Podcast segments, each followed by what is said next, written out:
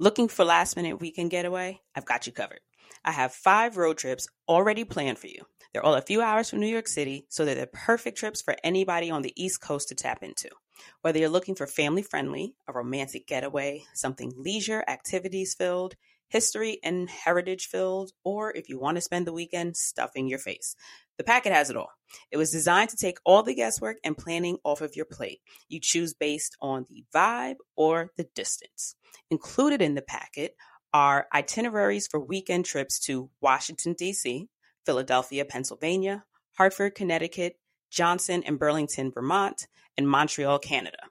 It includes packing lists, a pre trip car prep guide, and travel and shit podcast playlists of road trip content. These itineraries are perfect for travelers who enjoy having a plan with space for spontaneity. Save yourself the time of planning and skip to the getaway. Let this itinerary pack take the stress of planning and packing off of the table while you focus on the road. Visit travelandshitpodcast.com slash travel resources to download your copy. I made it around the world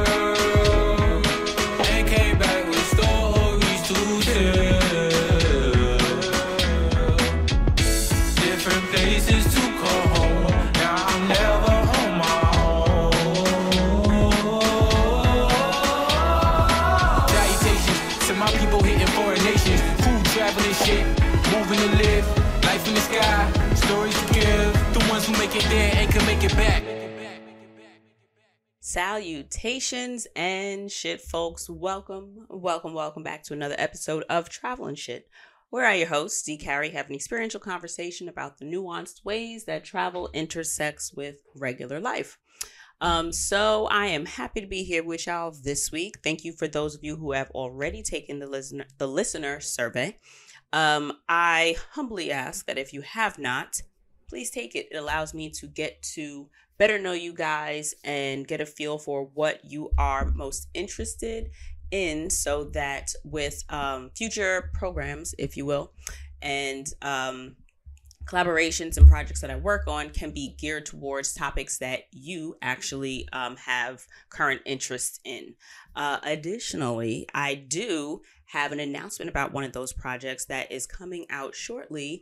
I will be making an announcement at the end of June. But if you would like to know what that special announcement is sooner, I would love if you would join my mailing list.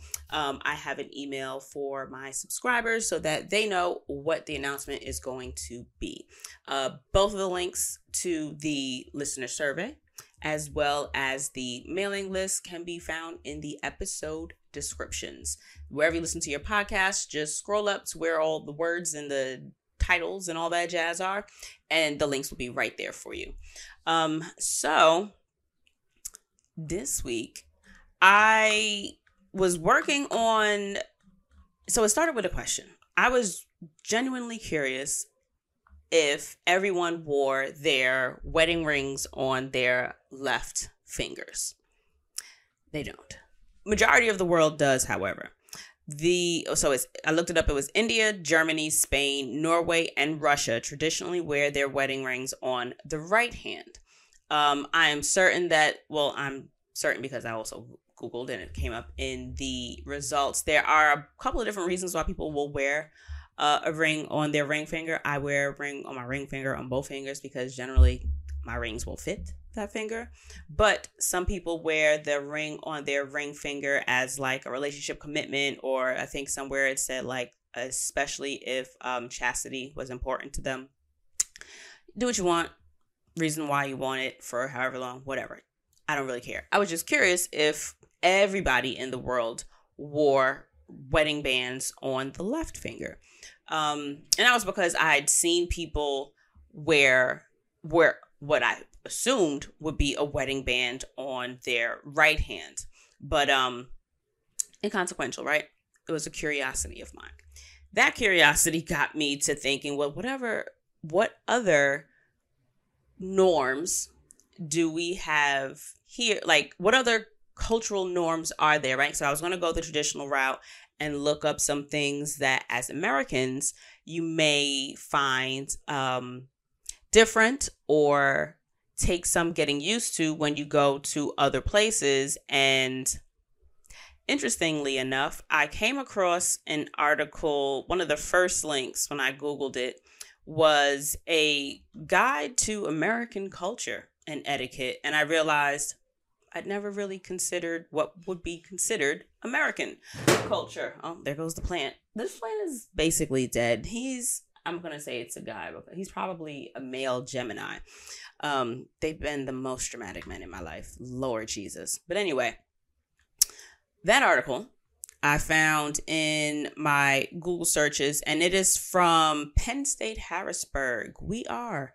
Uh, my brother and a couple of my girlfriends went to um, Penn State. Oh, one of my former guests, uh, Dr. Bruno, also went to uh, Penn State for undergrad.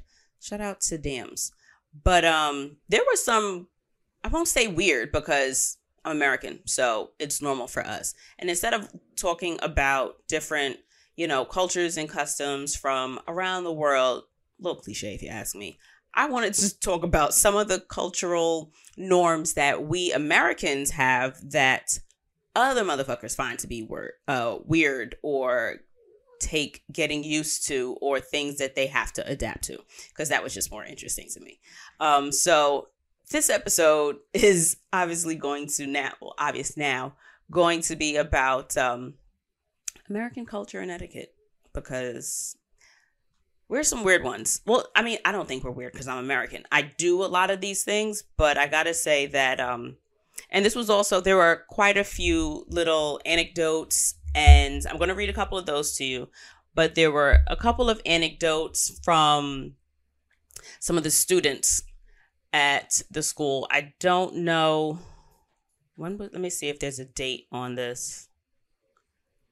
Um, I don't see a published date on here. Let me see if it's at the bottom. I mean, it's a cultural norm, so it's not as if, you know,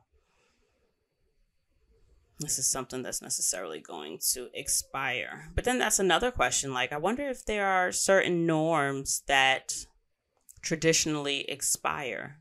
Hmm. Things that, like, just because of the nature of what they are don't last forever, right? Another curious question. All right, so let's jump into the most interesting points to me. All right, so one of these was since I did not come to the United States until last summer, everything for me was new at the very beginning. First, I think people here are welcoming. Usually, when people in China see strangers, they ignore them and keep doing what they are doing. Things are different here, however. When I'm walking on campus, people don't people I don't even know say hello or smile at me all the time. Now, when I see them, I will do the same thing. But in China, I don't think I would ever do that. People in China might think you are creepy or strange. They would ask, I do not even know her. Why is she smiling at me? I always pay attention to those little things. Maybe some international students will not regard it as a big deal, but this makes me feel like Penn State Harrisburg is a big family. Cute girl. Um, so I spend a lot of my time. Uh, I work in Manhattan and I'm always in Chinatown. And that's a norm. Chinese people will absolutely just total totally be oblivious to your existence like you they don't see you now granted as with anything, this is not uh, a global blanket characterization. This may apply to um, a large swath of the population, but it's obviously not everybody especially in the states where a lot of Chinese people are very Americanized, or they may be Chinese, but they are American citizens and they've been in the states for seven generations. So just because someone is Chinese doesn't mean that they are straight, you know, motherland China. Um, they could have been here for generations and be very American. So it's not to say that it is um, the same way, for example, somebody might say, "Oh yeah, black folks all all eat fried chicken." Plenty of black folks don't. Um, you know, black folks don't use proper English. Plenty don't. But we also know that that's not a blanket statement for everybody, right? So, little disclaimer that obviously applies to an episode like this or to a conversation like this that while there are norms and general practices, it's not to be assumed that this is like for everyone. Everyone has their own also personal interpretation of the same interactions. While as something is viewed to be rude to me, it's not necessarily rude to someone else. So that is really um, the overarching lesson, if you will, in the episode that culturally we're all very fucking different in a lot of different ways. In a lot of ways, we're very similar. And a lot of these are just adorable and really funny. But I will say in China, for my the day I spent in China, I spent like a full maybe 19 hours. It was a layover trip. Beautifully uh, and perfectly planned. I got in wild early. I think I arrived at like 6 a.m. So early to the point. I was in Shanghai. So early to the point that my host, who was an absolute gem, couldn't tell you what her name is, but um, she was so adorable. She had her house dress on all day. Um, I got there very early, 6 a.m. She didn't speak a lick of English. So she had her phone where she would do Google Translate, and I had my phone where I would do Google Translate. Um, unfortunately, the room was not available when I first arrived. The person that, you know, they were still there. But thankfully, she allowed me to still come to the home, and I just sat on the couch with her in the living room until the person checked out. Um, apparently, they were checking out very early. Um, I don't remember how long I was waiting, but then she had to like go in, change the sheets, and it's just like, okay, so you really didn't like when you think about it, it's like how much cleaning to a room is there before you check in? They change the sheets, they might mop sweep the floor. Um that's it. Especially I was sharing. I rent I got a bedroom in her home. Like I didn't um this was her guest room. Um I didn't have like the whole place, so I wasn't expecting um uh I guess a full sana- sanitization. I think that's how you say it. A full sanitizing of the space, but it just felt like, damn, I'm still breathing the same fucking air that this last person was in. Anyway, um, I think I had a private bath. I'm pretty sure, yeah, there was a bathroom in the room. Uh, one of the grossest things to me was that the bathroom seat was cloth. Like there was a toilet bowl a toilet seat cover like cloth. That was gross to me. Um, so I knew like I'm like what is the what is the likelihood that she changed this between me and the other person? So that really grossed me out. But otherwise, the place was very clean. Um, she was very kind, and she got all of my um, Ubers for me and she made me feel very welcome, even with the language barrier. Um, but my experience there was either people were staring at me like I was a fucking alien, or they didn't see me there at all. I didn't really uh, notice too much in between. And by in between, I mean there's, I would say, um, I don't know if it's a New York thing or if it's yeah, I wouldn't say it's an overarching like American thing. Maybe it is. But the way I interpret my experiences in not just large spaces, but like large spaces like out about out and about like in streets malls um businesses and stuff like that they're like different there's i guess you could say i experience it in like three tiers there's utter disregard where I I just don't exist. You would walk right through me if you had the opportunity. Then there is um not a disassociation, but um live and let live. Like I know I acknowledge like you're here, I might, you know, give you a head nod or just not interact with you at all. But like if I pass by, I say excuse me. If I'm walking um, by you in an aisle, I walk behind you and not cut in front of you while you're looking at something on a shelf um like that middle ground where I don't think you are invisible, but like I acknowledge that you are a presence to be maneuvered around um in respect of your personhood. And then there's the friendly where, hey, how are you? Good morning, good afternoon, where the store employees greet you or small talk with somebody in the toothpaste aisle. Like, you know, I used to eat this as a kid. I actually did used to. I remember there was this one time I went to the dentist, and I don't know if my grandparents took me or if I just ended up going to my grandparents' house afterwards. But my goofy ass was sneaking around like slowly eat. I had to have been like maybe five or six. Like I was an idiot as a kid. But how many of us aren't, right? But I was sneaking back, or I was sneaking around and eating the toothpaste because it was fucking flavored. It was like bubblegum or some other like kid flavor. And Goofy Me was like taking little like squeezes of toothpaste and just eating the toothpaste. So, um, uh, how did I even get how did I even get there? How did I even admit that to you guys? But it's um like a a kind of acknowledgement that, you know, yeah, okay, now I'm there. We're in the toothpaste aisle and you small talk, you say something funny or you acknowledge something inconvenient that somebody else did in the aisle or if you are buying, I don't know, soap you say, I don't know how people even bother buying Irish Spring. All it does is like dry out your skin, right? Oh my gosh, I never buy that shit. And now, ha ha ha, have a good night.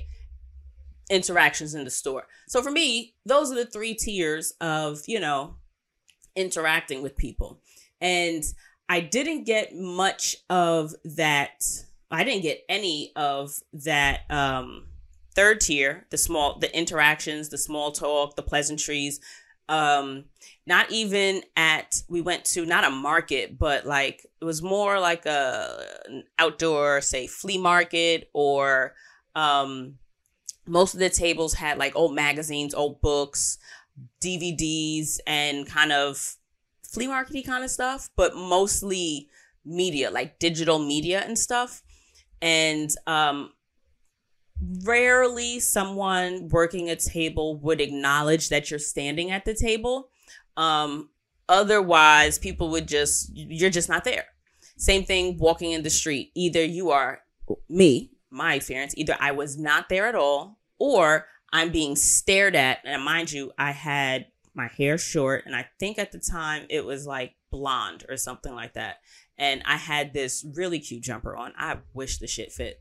Um, but it was a really cute, um, like tannish brown jumper, cute outfit. So it was like, are you staring because like you think I'm attractive or are you staring because you've never seen a black person before? And in the defense of many of those oglers, I was in old Shanghai, which is not far from say like metropolitan Shanghai. We weren't too far from the Bund, which is a very, um, I guess you could say, popular business hub. They do a lot of uh, financial things over there, I was told. Um, and there was a mall that was nearby, and malls always attract people from all the places, whether you are a local, whether or not you're a visitor, like everybody goes to fucking malls. So, um, and by the time I was in those areas, like in the mall and in areas where there was more modernization, like uh, along bus routes, uh, where there were metro stops going along the street, when we were outside of old, old Shanghai, it was more of um okay, I wasn't getting like the really intense stares, but in old Shanghai, where there weren't as many visitors, uh, tourists, I would assume, um, where they were just a little bit more set in their ways and just more traditional. That's where I got the stares. So, for that very reason, understandable, but still interesting. And um, yeah, so there was no, you know, nod or uh, smile or I guess polite interaction amongst strangers. But um, it was still a good time. Still a good time. So here is another one from uh, an international student from China. Also, the relationship between professors and students is more like friendship. In China, we have been told that it is necessary to show respect to our teachers. We have to be serious, and there is almost no joking in the classroom. Everything in class is formal. However, I experienced something totally different here. My English teacher sometimes brought homemade desserts to us. I still remember when she knew my birthday was coming. She baked a special kind of cookies for all my classmates, and they sang the happy birthday song to me. I was uh, touched by this, and I'll never forget it since I would never have this experience if I still studied in my home country. Um, so that was nice. But what this made me think of was in college, I had a professor who insisted on us not calling him Professor Ross. Mad cool. One of my favorite classes. Uh, shout out to my line sister Crystal. We were both like, "What? We're gonna call you not your first name. We're not going to call you Terrence. Like, that's not going to work because we don't do that. And mind you, I think it was maybe us and it was a relatively small class, which was probably why it was also one of my favorites. Um, I think there might have been no more than 20 of us. Uh, it couldn't have been more than 20 of us. Um, and as is, uh, other than I'd say my history to African Americans class, I was used to being one of the handful of black students. It's not that we didn't have a black um, population on campus, but we were still a very significant, a more significantly small portion of the campus.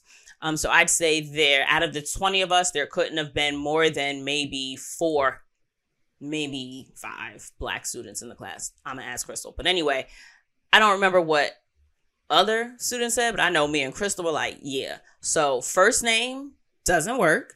I can respect that you are an adult. And if you, as the grown person adult, is telling me you don't want me to call you something, I have to honor that. But this is really uncomfortable for me, for someone at the time who was probably like 20 and had spent the last 15, even more formative years, even at by three, by the time you're addressing people with actual words. Um, it was Mr. or Miss this, you know, um, or Aunt this or Uncle this. So we had to split the difference and we were like, all right, so we'll call you T Ross or we'll call you Ross, but we're not just calling you Terrence. Like that's not going to work. That whole um, respect for teachers and respect for adults, especially when I was in school with professors, it just did not feel comfortable for me to address a teacher other than by professor, doctor, or Mr., Miss, or whatever. So that is the one teacher that always stood out to me because he hated that shit. And I get it. It's your it's your it's your name. I, I gotta acquiesce to whatever you want to be called, but that teacher student, it weirded me out. Um, and that I don't think I can ever forget.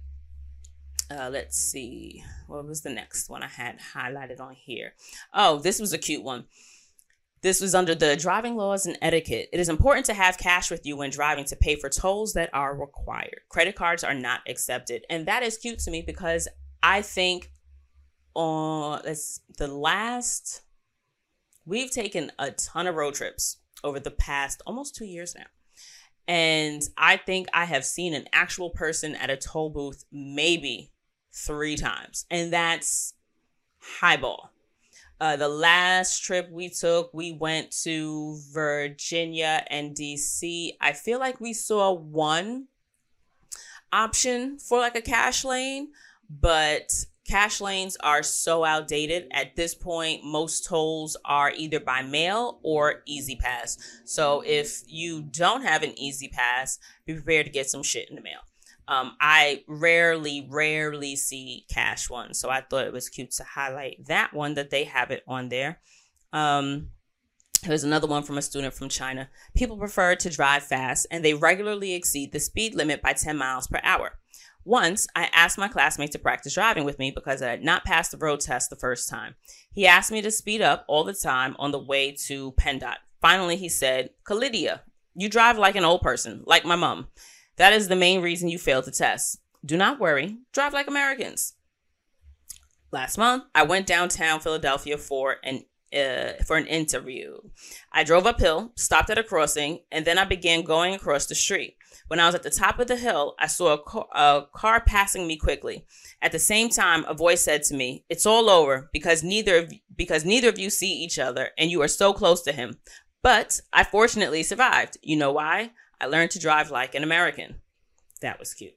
She didn't exactly detail what she did to survive. I'm hoping Shorty bobbed and weave. She swerved or something, but glad everyone made it out safe. That one was interesting. And yes, 10 miles is generally the um the accepted threshold for that's generally my rule of thumb. If I see the speed limit is 25, generally I try to go 30 because them let me tell you something those speeding tickets on local motherfucking streets for being like seven miles over the speed. Like they will really, really, you will get a ticket, I want to say, for like seven miles over or like nine miles. I gotta, I don't know, I'm not gonna go back and look, but I remember they put a bunch of tickets up um, along a route that I'm always on, and I had to have paid $300, if not more, in tickets in like a four month, six month window. It's just like they kept popping up. And those are the most frustrating because it's like, I'm not even speeding. Like I'm going 34 miles or I'm going 37 miles. You know what I mean? But if the speed limit is 25 and you're going 37, that's a fucking ticket because it's over 10 miles. Um, it's 10 miles over the posted limit. Um, it's also illegal to drive. I think it's like 14 they i didn't highlight it but it's in here someplace but there is like um yeah i don't see it here. There's a threshold that you cannot undercut. Like if it's 25 miles like you don't want to go 15 miles. Like you don't want to go 10 miles. Like that's fucking ridiculous. Unless of course you have your hazards on and then we get it girl. Um let's see. So eating culture and etiquette some of these were just like stupid, right? One of the things was Americans like sweets. Again, we caution because I personally don't like, I don't love sweets. I'll eat them, but I prefer salty. I'm a savory girl, a savory girl. I would absolutely prefer a bag of chips to a cookie. Um, depending on who made the cupcake though, where they're from, I'll take the cupcake. But when it comes to I gotta have more than one, give me chips. I can have one cupcake and be good. I can have one piece of chocolate and be good.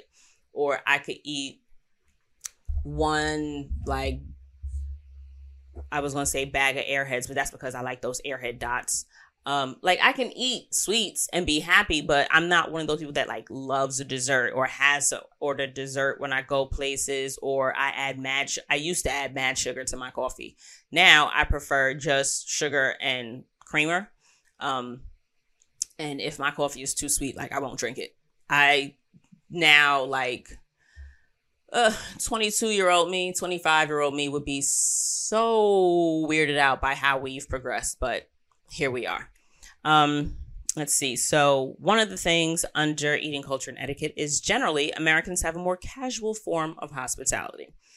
Um, that leads to this one from um, I don't, I can't tell if this is um, a masculine or feminine name, so I'll just say this person from India. There are a lot of cultural differences between India and the US eating habits.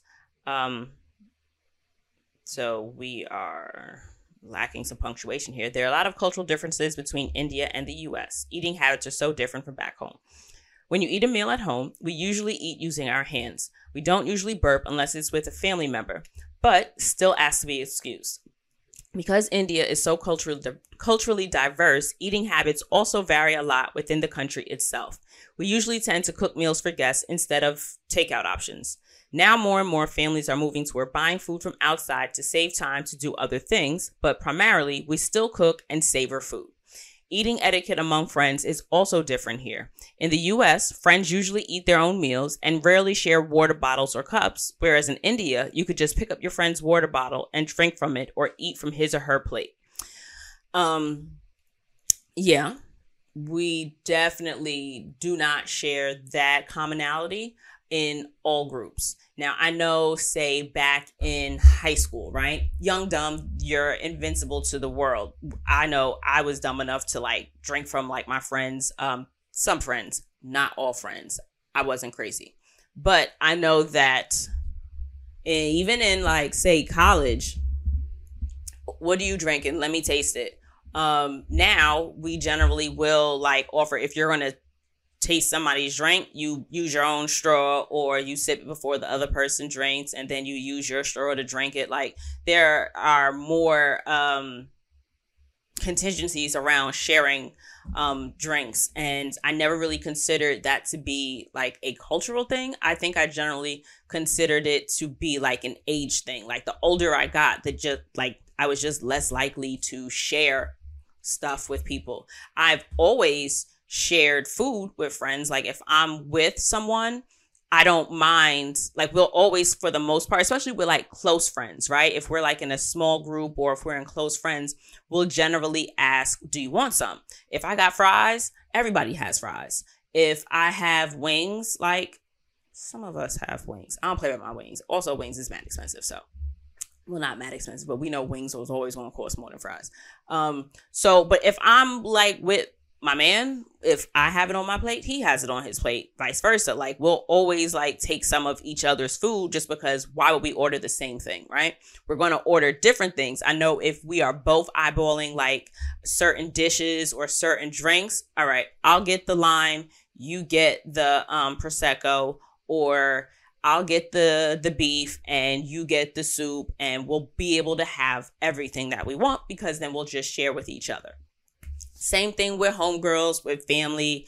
I will easily, oh, let me get a piece of this. Or can you get if you go to like a um, like a wedding or a formal, not formal, but like if you go out someplace where there's a a buffet, all right, I'm gonna go back up. Do you want anything? Vice versa. I'm gonna get this, and we'll either share it off of that one plate that the person went up and got, or we bring the plate back and then we divvy up whatever we got for other people. So for me, in my experience with my friends and family, we um we don't eat with our hands unless it is, of course, uh, a portion or a food that trad- traditionally Americans will eat with their hands, like hamburgers, pizza, um, chicken, shit like that. I know some friends that actually use utensils to eat um, pizza or chicken and stuff like that. So, and I get that that's why some people like to order nuggets under the guise of boneless wings because there's no such thing as a boneless wing because the nature of it being boneless makes it not a wing and in it, it's just a nugget or a tender or a patty or a cutlet. There are so many other fucking names. Why people insist on calling boneless make letting boneless wings are not a thing. They're not. They're not. That is it. They are not. That's a hill that I, that's my hill that I will die on. I don't want to die, but like that, I, I would, I will never change my mind on that. If you didn't know, now you do. Um, but that, uh, last one, the whole food with friends, if you will. Okay, yeah, that's another one. I'll get to that one next. But that one uh, with the sharing foods and um, drinks with friends and family reminded me of Swedengate. So I have been on Twitter as of late. Feel free to find me with the same names as I am on Instagram, either underscore D dCarrie or traveling shit with an underscore in the place of the I. So that's T R A V E L, the letter N S H underscore T excuse. So there was, I'd say it was about the end of May. I tried to scroll through back through um, some of my saved tweets, um, bookmarks and like tweets and shit. And I couldn't really find anything about Swedengate, but there were so many different um, people commenting and noting about their experiences visiting households in Sweden. So instead of me trying to tell you my own words what it is, I will reference this Slate article written by Imogen West Knights. Um, this is a very recent one. It was dated as of June 11th of this year. Um, and let me just jump with her paragraph too. So it was so it was recently following an incident that came that has come to be known as Swedengate. Someone posted a response to an innocent question on Reddit. What is the weirdest thing you had to do at someone's house because of their culture slash religion? Users reported that they remember going to a Swedish friend's house as a child and being asked to stay in another room while the family he was visiting ate dinner together. Many Swedish people replied saying, Well, yeah, that's the way we do it here. So, um, yeah, apparently in Sweden, and there have been a bunch of different uh, people chiming in as to possible reasons for it or explanations, etc., etc. Um, but the girls don't share meals, and it is. It was at the especially utter distaste and disapproval of colored folk Twitter, where people of color were especially were like, the fuck?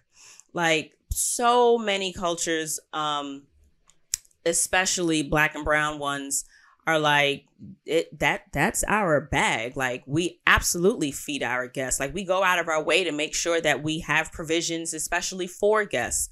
I know um let's see where it was. She had a really good uh she had a quote blah blah blah blah um, one said that she was rocked by reading about Swedengate because for an Asian family, not force feeding your guests is an abomination. A British Indian friend said she felt actively guilty that she didn't have enough different types of milk to offer someone who stayed over at her house recently, a person she didn't even invite to do so. So even in my, at the time, um, end of May, scrolling through you know, different tweets. It was mostly people of color of all different ethnic backgrounds that were just like, yeah, nah, we don't rock with that. We're no, we feed our guests. Um, I know that I particularly like, I mean, it's usually my dad that just makes unannounced visits, but even when my dad comes over, boyfriend I, you want some water? You want a beer or something? Like, I always feel bad that if I don't have like like we don't really buy juice. The only thing we have juice for is for like a chaser for me because I don't drink uh, my alcohol straight. Um, but other than that, we don't even have juice in the house really. So I not exactly the best host on that front, but a bitch got water. You know, I'm gonna always offer you water. I know we were at even when we were at my cousin's house, we were the only ones there one day, and they had a surveyor come around and the surveyor rang the bell, you know, announced himself. And the second time he came back to be like, all right, so I'm about to go in the backyard and I'm going to be on like the roof or something. Boyfriend was just like, hey, you want a bottle of water or something? Like, and this wasn't even our home, but we're not going to let anybody think that the people that live in this home aren't, you know, courteous people. Even like, even in a home that's not ours, we're going to offer someone that is interacting with the household water at the very least. And it was mad hot. It's just like a common courtesy, like it's a thing to do, right? So, yeah, that was quite a thing on Twitter. But as we know, social media doesn't last very long. So, um, if you're interested in that, I have the link for um, Miss, well, I don't want to say Miss because I don't know um, their pronouns, but um, Imogen West Knight, their article uh, I have a link to that also in the show notes in the description. Um, not the description, but yeah, in the description of the episode, as well as the link to this um, Penn State document that I am reading you guys these cute little college um, comments and the little notes that the university decided to make available to their international students. So Another thing to note about Sweden that I'd seen, I feel like I saw it more recently, but I couldn't find it in like tweets. But someone was saying that everything, a lot of the things that Sweden, uh, Swedish citizens or people that have spent time living in Sweden like to also use as, say, a rebuttal is that while they may not have the same cues or mores as it pertains to hospitality, they can be lauded when you look at the way their um, society basically takes care of everything, right? Like college tuition. Um, let me see if I can pull that up just so that I am getting direct to the point and not spending extra time.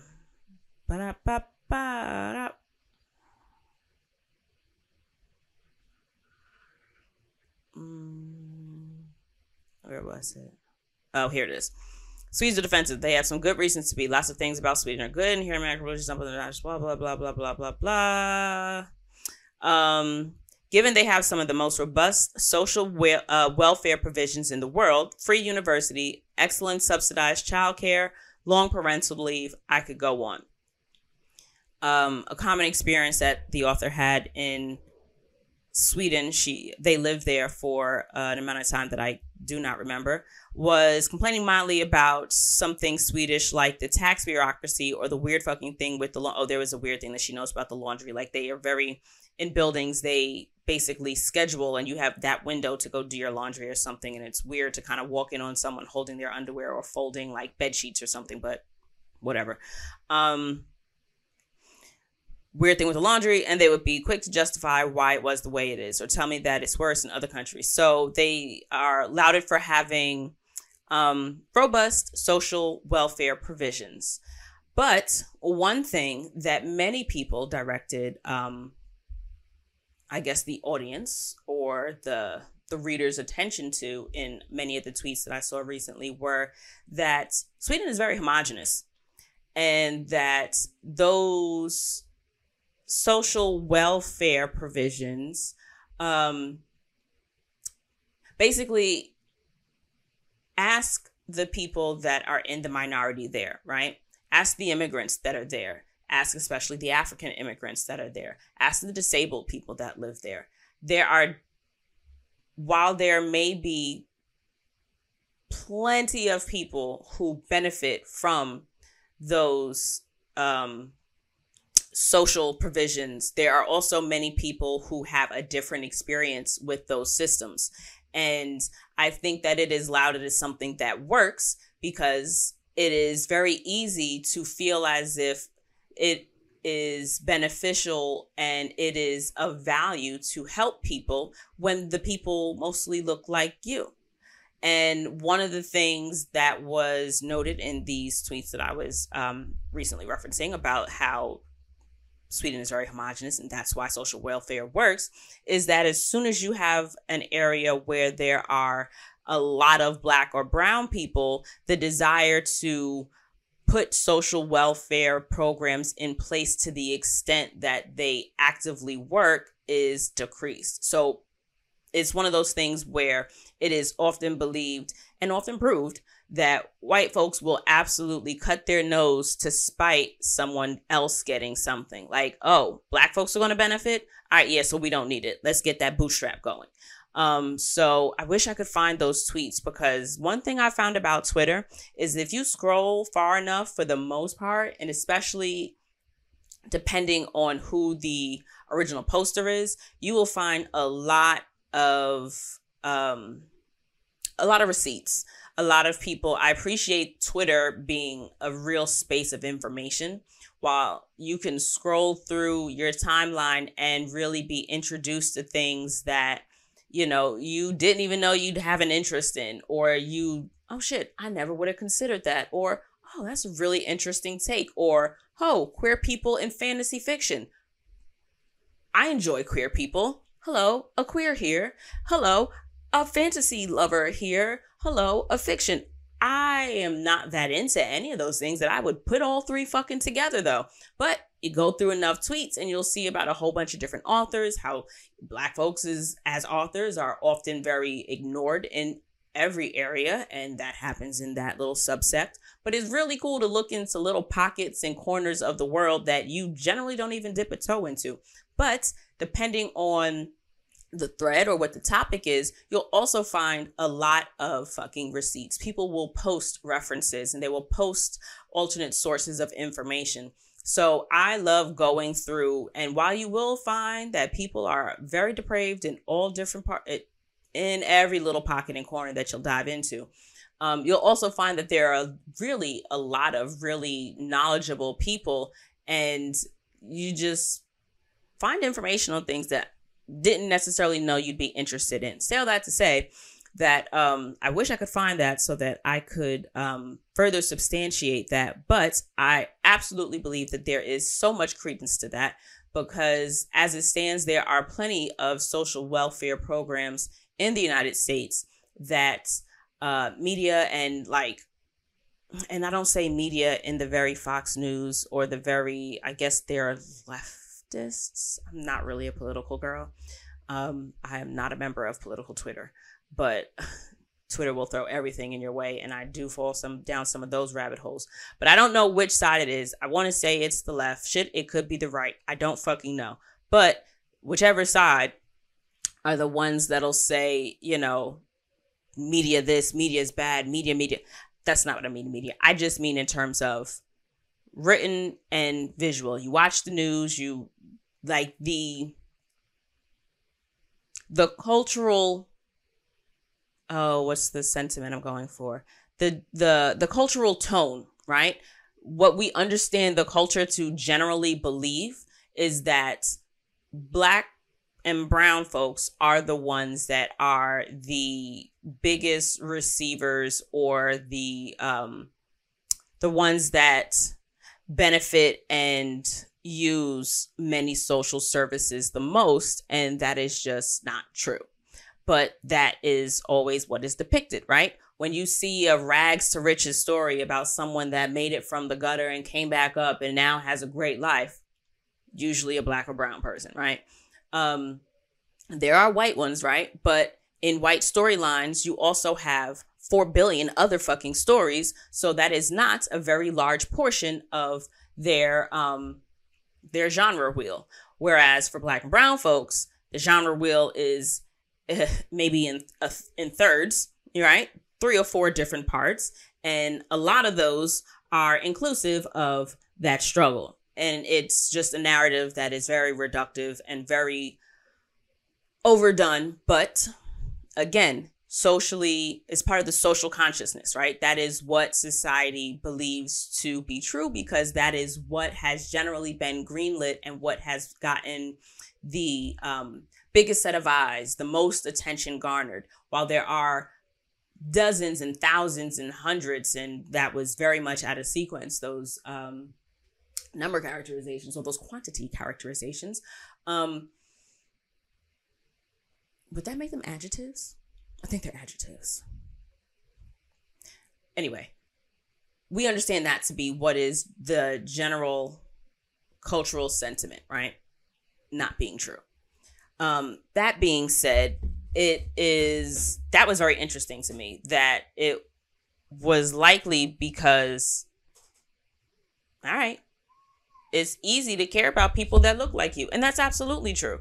It is very easy to care about people that look like you. And that is one reason I have seen people credit or people note is left out in the discussion of why Sweden is very successful with their social programs.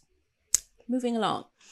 Uh, another note, I don't know. I think this is from a young lady from China, one of the international students from China.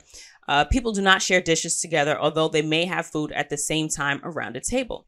Everyone has their own plates or packages of food, even when they hang out together. This is very different from the custom in many other countries, such as China. A funny story happened to me three years ago. This was the first time I hung out with my American friends. I was the only Chinese student among them. I assumed we would share the dishes. After others ordered their food, I thought the food they chose was too much for all of us. So I just picked a small dessert. My friends were surprised and asked me why. They told me I couldn't be full by only eating this. I said the dessert was enough and explained my reason. They all laughed and told me Americans are not used to sharing dishes together. That was super cute to me. Um, Shout out to that girl. Uh, but yeah, I think that in certain settings, it is not necessarily understood or but it is maybe agreed upon that we're going to split this. I know even when boyfriend and I go out, we order our own entrees. We may will always order appetizers that we're both into. And then, like I mentioned before, when it comes to entrees, we'll basically, all right, well, I'm thinking beef what you want. You gonna get the fish? You gonna get the chicken? Because I don't know. I'm torn between the fish and the chicken. All right, so I was actually looking at the beef and the chicken. So you get the fish, and I'll get the chicken. This way, everybody's happy, and we just negotiate things like that, and then we'll share. Um, sometimes you'll go to family style restaurants or restaurants. I know one of our favorite spots in Chinatown. Um, well, one of my favorite spots is Big Wong's. Um, another spot that we enjoy together is um, Wo Hop. And Wo Hop gives you huge fucking portions. And after reading this, I immediately thought of, well, after reading this young lady's um, debacle, if you will, or her confusion, it made me think of Wo Hop and how they give you such fucking large portions where, yeah, we ordered our plates and we could have just shared the one. Um, but good old Americans, uh, the land of self, the land of self. What else did I um, did I highlight here? Okay, this one was under gestures in Japan. In Japan, wow, in Japan, people do not use so many kinds of gestures. So I, surpri- I was surprised that American people move their hands so aggressively when they talk. The only movements Japanese people make in conversations are nodding and shaking the head. So at first, I couldn't focus on the conversations because I was worried that their hands would accidentally hit me. I too am a very prevalent hand talker, and I am currently um, very purposely not using my hands right now as to not be an exaggerated um I don't want to uh I'm a hand talker. It just is what it is. But um yeah, that one was cute. I never considered somebody being afraid that, you know, they would get hit with people talking with their hands. But I guess it's kind of like personal space, right? When someone who is not used to uh that maybe four foot rule. You know, I, I, saw some here. It was just like two feet, and I'm just like, two feet is still too fucking close. Um, but yeah, I don't need you right on top of me. And I realized that, especially in my work, I work with people from like a, a large. I work with the public basically, and I absolutely will have to like do the hand like I can hear you from there, um, or just kind of back up or I'll back up and do the lean in, especially if I realize that somebody is hard of hearing or if, you know, they um aren't able to hear me through the mask. But um yeah, girl, I absolutely need more space than maybe two feet, especially if I don't know you. I do not want a stranger that close to me. But being worried that someone would hit them just because they weren't used to people talking with their hands. I never really considered that when I go to other countries because I'm just being myself when I go other places. I'm a pleasant person and I'm also a very polite and conscientious person. I naturally am concerned with um, sharing spaces with people. I'm not one of those people that believes that because I'm in a space that it is all mine and that, you know, things function the way I want them to function outside of my autonomy and my safety, I consider other people. Uh, let's see what else I got in here. Matters of religion. This one was cute. So it seems to me also, and this was from a Catholic Christian from the Caribbean. And I don't know if this is a man or a woman here. Uh, but it seems to me also that time is the most important thing in America. I was amazed by how short the very same service was in America compared to the Caribbean. It is almost impossible to find a church in Grenada that would finish in 45 minutes. I was rather surprised when the priest gave the final blessing 40 minutes into the service. The service that I know lasts two hours minimum. I wasn't upset, however, because I was happy to come home from church early. That's one thing about Catholics. We be in and out. And that's one thing that I always, I won't say always appreciate it, but I learned to appreciate more when I would visit churches with my homegirls in high school. Shout out to Dom and Courtney. Um, mostly Dom. We would go to her church in the Bronx. We would go to, um, oh, so funny story. Our Aunt Janine, and by our, I mean Dominique's. And because I've known Dominique my whole life, her aunts are my aunts. So Aunt Janine's actually best friends with Coko from SWV Coko. So they were recording a church album. And so we rode with Aunt Janine and Coko. So I ain't in nobody church choir, but I'm the friend that started going to church with her homegirl. So I would drive to Dom, or I would drive, yeah, I would either drive to Dom's house, who lives in Queens, and then I would just ride with them, or every once in a while, I would drive up to the Bronx and just meet them at church. This time we drove, I want to say I probably drove to Dom's house or I was with Don. I don't know. Anyway, we all drove with Aunt Janine and Coko, and I'll never forget. Coko had me watch her fur and her purse while they went up to go sing. I I felt important. I felt important. I was just like, huh, bitch, I am on purse and fur duty. Nobody is coming in this pew. Nope. on restriction. But um that was cute. Catholics be in and out. And I uh, was born and raised Catholic. I am no longer a practicing Catholic. Um, I just don't feel called to the church. I love what uh, church and faith and religion does for other people, but I personally do not practice um, any, I don't practice uh, religion. I'm more of a spiritual person. Um, I would still consider myself a Christian because I believe in Jesus.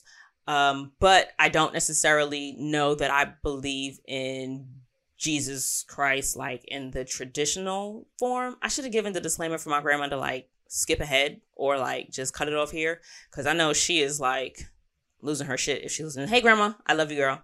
I love God, but mm, not the same guy that y'all told me about. Kinda, a little different. Um, I'm just more of a spiritual person. Spiritual person. I believe in a um, higher being, but I don't necessarily believe that there is a different God for Christians and Jews and Muslims. I just kind of think there's an energy we got here, science, and somehow, like something created science. Some energy, some being, some presence put things in place so that science could happen and here we are. And i don't necessarily um what's the best way to put it? I don't have a personal manifesto on beliefs and spirituality if you will. I kind of just go with the vibes but i do believe that there is a I guess I would be mm, closer to agnostic. I'm absolutely not atheist. I would just be I don't like the way religion controls people. I love how religion brings people peace. I love how it brings them order in a very chaotic world. This is a real shit show that we live in because people will always people. And I absolutely adore with all of my being that there is something that allows people to find some type of understanding for some things that they don't understand or some type of you know gentle guidance and just um a code for being good people right so i am all for the beauty that many different religions absolutely subscribe to and want their believers and practitioners to abide by. However, and I actually just finished listening to an episode, another podcast that I really love is Something Was Wrong. And I just finished watching a three part little docu series on Hillsong and it was about all of the churchy churchy purity um you know jesus this god this you can do that you can't do that. And in the podcast specifically uh the young woman that was retelling so something was wrong is basically a podcast where someone um I won't say an unnamed because they just changed their name but someone comes on and tells their own story. Whether it is one ep is it can be either episodic or it can be multi ep- it can be one person in one episode or it can be um a story told by multiple people in multiple episodes. So like a couple of stories have like an entire season like an entire 14 episodes maybe dedicates them and those episodes are maybe like 20 to 40 minutes long each here or there. Um, but then other times you'll have like this particular story about a woman that was um, involved with a totally shit pastor was two episodes at like maybe 45 minutes each. But um really good podcast. I love it. Y'all should check it out. And this woman was married to an absolutely abhorrent person who happened to be a preacher. And I want to say they were probably they were Christian of some sort. I can't, I don't necessarily know the denomination, evangelical, Pentecostal, um, non denominational. I don't know.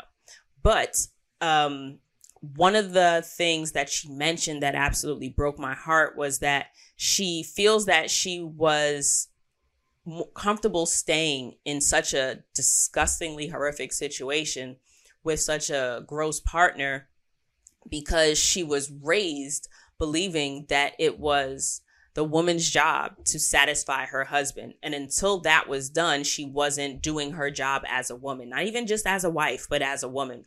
She detailed that through her uh, relationship, she well, not her relationship, but like, well, yeah, through her relationship, especially in the early stages of her relationship, everything was on her. So they tried to stay um, pure, if you will. They tried to abstain from sex before they got married, but she absolutely knew and felt that it was only her that was putting any efforts into them not having sex. It was if it was up to him, they'd have sex all the time. Um that being said, she knew that it was on her to keep him from having sex with her, but also her job as the woman to submit to her man. So it was just like, anyway, it was going to be her fault if something went wrong. She was in the wrong if something went um, contrary to what they intended. Um, and I find that most religions, in my understanding of or in my experience of why I don't really fuck with religion, is that most religions shit on women. Um, while there may be some more progressive updates and um, nuance here and there to certain rules, overall, we live in a very equally misogyn mm, won't say equally. We live in a very misogynistic world. Different cultures, different religions, different ethnicities, different races, people everywhere. Men are generally um, perceived to be uh, more valuable and more worthy of protecting than women. And we see that in so many different ways.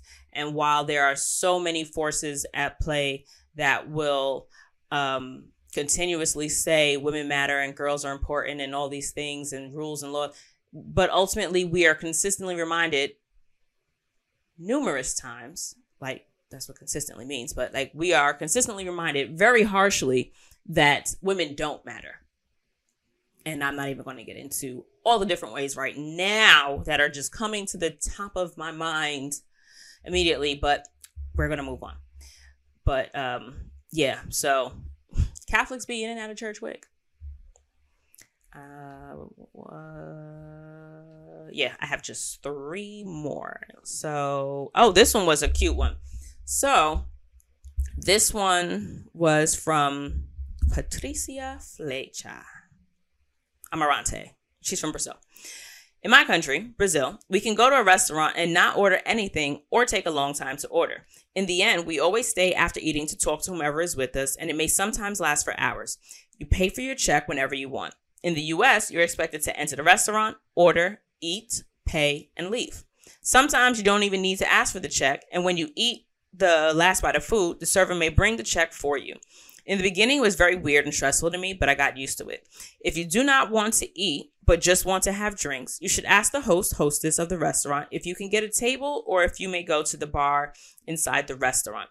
Some American restaurants are more relaxed, and waiter, waitresses will not pressure you so um, to pressure you so much to order. Slowly, we find the places that we will feel more comfortable in. I um, that made me chuckle because I absolutely like my family is not we don't go out to eat. Like that's just not really our thing. The only time we would go out to eat, like going out to meet like in my family was like not even for big occasions, but it had to be like a special occasion. I know we went to eat like for my graduation from like college I don't think we went to eat for my high school grad. I think that was the only graduation we went to eat for was my college graduation. Um, we don't go out to eat for birthdays. We don't go out to eat for holidays, Mother's Day, Father's Day, Valentine's. Like that's not something we do in my family. Um, boyfriend's family though, they go out to eat all the time. So when we go out to eat, I find that we will order our food and we will absolutely stay after and talk. And I enjoy it. I like it, but it is for me that was not necessarily like a cultural thing because well his parents are Puerto Rican and white, but it was just like a familial thing. Like we just didn't do that. And when we went to eat, we would eat and we would go. So I remember like as a kid, like going to Red Lobster was like the fanciest thing. I used to love going to Red Lobster and it was like a big deal. Um, my dad, God bless him, will always, he always would G me, and I would always feel full for it. And he'd be like, Princess, you want to go eat? Yeah, daddy, I want to go eat. Let's go. Let's go out to eat. Let's go out to eat. So me and my dad would always end up a fucking sizzler. I hate Sizzler. I have always hated Sizzler. The wings was popping and the mac and cheese was I. But I, those are the only two things I would eat. That's it. Never would eat that fucking soft serve machine. Was always gross to me. It was never no fucking top on it. It always weirded me out. There was always flies. It always looked dirty, and I would see little kids running up to it and being so excited about it. And I'm like, for what? This shit is gross. And then my dad would go eat it, and I'm like, bruh, gag. That's disgusting. But yeah, so he would always G me, and I, as an adult, I get it. It's like you want to do something fun with your kids. You want to, you want to do something nice, but it's just like, bruh, shit costs money. You got Red Lobster money? Shit, right now I don't really got Red Lobster money. I'm not spending money on Red Lobster. I will order some crab legs though, but yeah, Red Lobster is wild expensive now for no reason. So is IHOP, but that is a digress. I gotta say that I do enjoy having um kind of like I guess you could say two families now. Um where we just do things a little differently. And I had my experience with that with my boyfriend's family. And I gotta say, it's a good time. Um, another one is if an American offers you something, they will understand your yes to really mean yes and your no to literally mean no. I never assumed that in any culture it would be any different. And that was just a bullet in the article under um, social courtesies and it you know there was no little anecdote or anything like that but um yeah that was interesting to me. The idea that no could mean anything other than no um or yes to mean anything else. And to wrap it up the final little note that i would share from here is from the uses a usage of first name last name and title the first name is used very often in American daily life. When you hang out with your friends, they will only call you by your first name. However, in many other countries, people call others by saying both first and last name together. Here's a story that happened to one of my Chinese friends. He called his American roommate by his by using his given name and family name together. This made the real the roommate feel uncomfortable and think that this Chinese boy was rude. I've never personally experienced that. Someone calling me my first and last name. I don't know what it is, but I don't really experience people calling me by my I don't know. I don't know if I because I know people have to call me by my name, but I'm trying to think. Like my parents have always just called me by my name. My mother does not have a nickname for me. She's never used a nickname for me. My name is always just been my name. Um, my dad well, every once in a while when I was a kid, she would call me Boo Boo. That was it. Um, my dad called me Princess. He calls me Scoob, Scooby. I was obsessed with Scooby Doo as a kid, so that he will still carry through. Um, but usually Princess, Baby, or Baby Girl. My dad has a ton of nicknames for me, and oddly enough, my dad never wanted to give my brother or I um, nicknames because he hates his nickname. excuse me, my dad is a junior. So they refer to him as Pee Wee, and still everybody in the family calls him Pee Wee, even though he's an old ass grown ass man. Um, and he's hated that his entire life. So I shout out to him for never giving us nicknames, but I always kind of felt weird as like my only friend that didn't really have like a family nickname. I will say that my cousins, like the cousins that I would see the most, always call me um, Day or um, Day Day. Other than that, yeah, just Dana. What else? Oh, that was it. So that was a really cute one. I don't think I ever really gave too much thought to because when you when you travel, right? Because travel is so much more than vacation. A lot of us will look into cultural norms of places when we go other places, but then not really remember that we're bringing our cultural norms with us when we go to these places. So while we may um, bow or curtsy or, you know, do a head nod when we see enough people in another area doing it, or um, what's another little like innocuous thing that we might do? Um, like maybe using towels before or after um, different dining things where they bring, um, I don't know, like miso. Miso soup, I want to say, is supposed to be eaten. Is it before to cleanse the palate or is it after? It's one of the two. Like, there's like a way that you're supposed to do it. But anyway, consider that you're bringing your American customs with you when you go other places. So sometimes check yourself. Not necessarily before you wreck yourself, because generally, generally, in many settings, it can be a little obvious when there is a kind of moment that is lost in translation where somebody is like, "Oh wait, so what are you, what are you, what are you doing? We don't you don't have to do that. Or like the shoes. When you go to someone's house, do you take off your shoes? I take off my shoes. I don't wear my shoes in the house. I have slippers for inside and I have slippers for outside. My slippers for inside, very rarely, I mean, my slippers for inside don't get worn outside. My, I have a pair of Crocs that if I have to run outside to take trash out or to go get something from the car or if I'm going downstairs to meet my dad or somebody, I wear my Crocs. And then I have like two or three pairs of slippers that I'll interchange with around the house, but those slippers don't go outside. When I come in the house, I take my sneakers off. I don't walk around my house with sneakers. Oddly enough, though, all my sneakers are actually on shelves in the office here. And I will put my sneakers on in the house before leaving. Like right before I leave, I'll put my sneakers on, but then every once in a while, I'll like walk around back and forth and like, oh shit, I forgot a hat. Or uh, I ain't fucking with this bag. I'll swap it.